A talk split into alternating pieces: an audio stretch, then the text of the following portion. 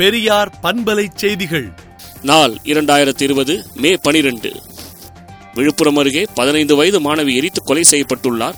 கொலைகாரர்களுக்கு தேவை விரைவான கடும் தண்டனை என்றும், அரசியல் படுத்துவதோடு அடிப்படை மனித பண்புகளையும் கட்சிக்காரர்களுக்கு ஊட்ட வேண்டியது தலைவர்களின் கடமை என திராவிடர் கழக தலைவர் ஆசிரியர் கி. வீரமணி அறிக்கை விடுத்துள்ளார்.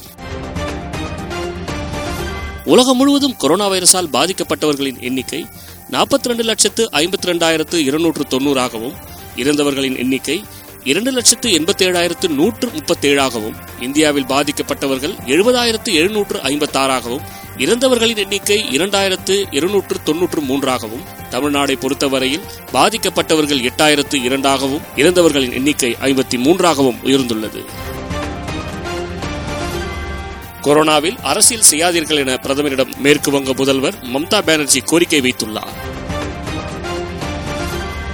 விஜய் மல்லையா, நிரவ் மோடி ஆகியோரை தொடர்ந்து மேலும் 3 தொழிலதிபர்கள் 6 வங்கிகளில் 411 கோடி ரூபாய் கடன் வாங்கி மோசடி செய்து வெளிநாட்டிற்கு தப்பி ஓடிவிட்டதாக தெரிய வந்துள்ளது.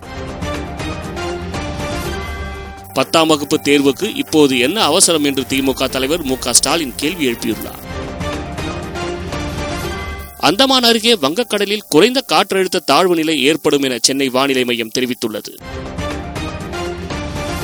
கொரோனாவை காரணம் காட்டி தொழிலாளர்களின் பணி நேரத்தை 12 மணி நேரமாக அதிகரிப்பதற்கு மதிமுக பொதுச் செயலாளரும் ராஜ்யசபா எம்பியுமான வைகோ கடும் எதிர்ப்பு தெரிவித்துள்ளார். வருமானத்தை மறைத்ததாக தங்கள் மீது வருமான வரித்துறை தொடர்ந்த வழக்கை ரத்து செய்ய கோரிய காங்கிரஸ் எம்பி கார்த்திக் சிதம்பரம் மற்றும் அவரது மனைவி ஸ்ரீநிதி ஆகியோரின் மனுக்களை சென்னை உயர்நீதிமன்றம் தள்ளுபடி செய்துள்ளது.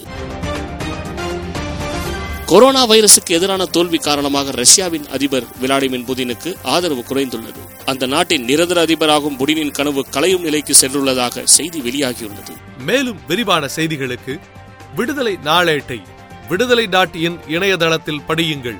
பெரியார் பண்பலை செய்திகளை நாள்தோறும் உங்கள் செல்பேசியிலேயே கேட்பதற்கு 8124152222 என்ற எண்ணுக்கு பெரியார் FM நியூஸ் என்று வாட்ஸ்அப் மூலம் செய்தி அனுப்புங்கள்.